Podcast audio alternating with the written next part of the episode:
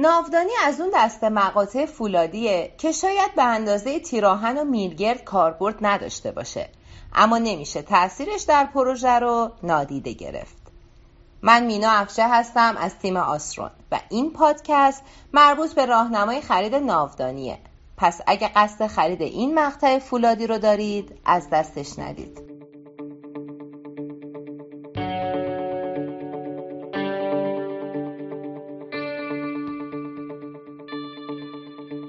ناودانی یه مقطع فولادی به شکل حرف یو انگلیسیه که معمولا به دو روش ساخته میشه پرسی و فابریک.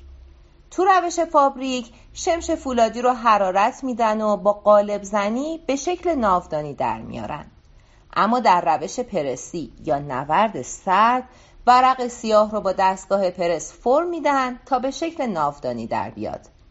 ناودانی فابریک گوشه های تیزی داره و ناودانی پرسی گوشه هاش گرده.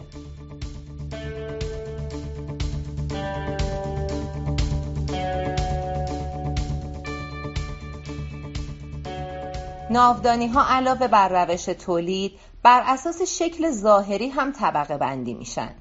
در این دسته بندی ناودانی دو نوع UPE و UNP داره. زخامت بال و جان ناودانی نوع UPE در همه نقاط یکسانه. در حالی که زخامت بال ناودانی UNP با فاصله گرفتن از جان کم میشه. ناودانی UNP خودش به دو دسته سبک و سنگین یا اروپایی تقسیم میشه.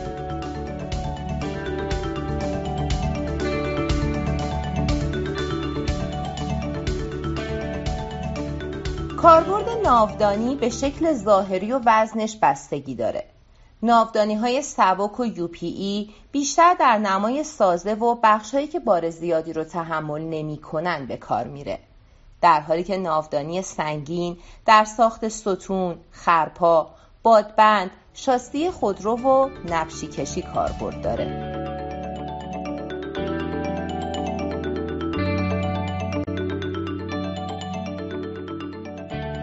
برای محاسبه وزن ناودانی می‌تونید به جدول اشتال یا جدول استاندارد مراجعه کنید. به عنوان مثال استاندارد ملی تولید ناودانی دارای دو بخش جدا برای ناودانی های UNP سبک و سنگینه که هر کدوم جدول وزنی خودشون رو دارن در این جداول وزن هر ناودانی به تفکیک زخامت و سایز درج شده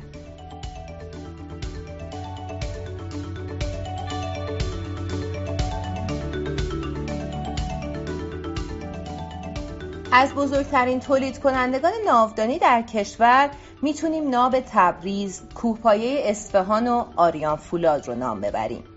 در بین این سه کارخونه ناب تبریز به تولید ناودانی سنگین یا اروپایی شهرت داره و اگه کیفیت بالای کار براتون مهمه و حاضرید از کرایه بار بالا چشم پوشی کنید انتخاب مناسبیه برای خرید ناودانی هم مثل هر مقطع فولادی دیگه باید حواستون به محدودیت خرید کارخونه زمانبندی ارسال و فاصله کارخونه تا محل پروژه باشه.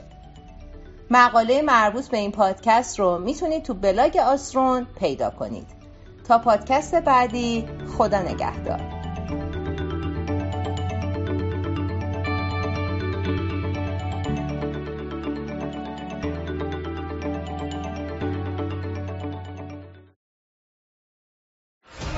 آسرون آسوده از آهن و فولاد.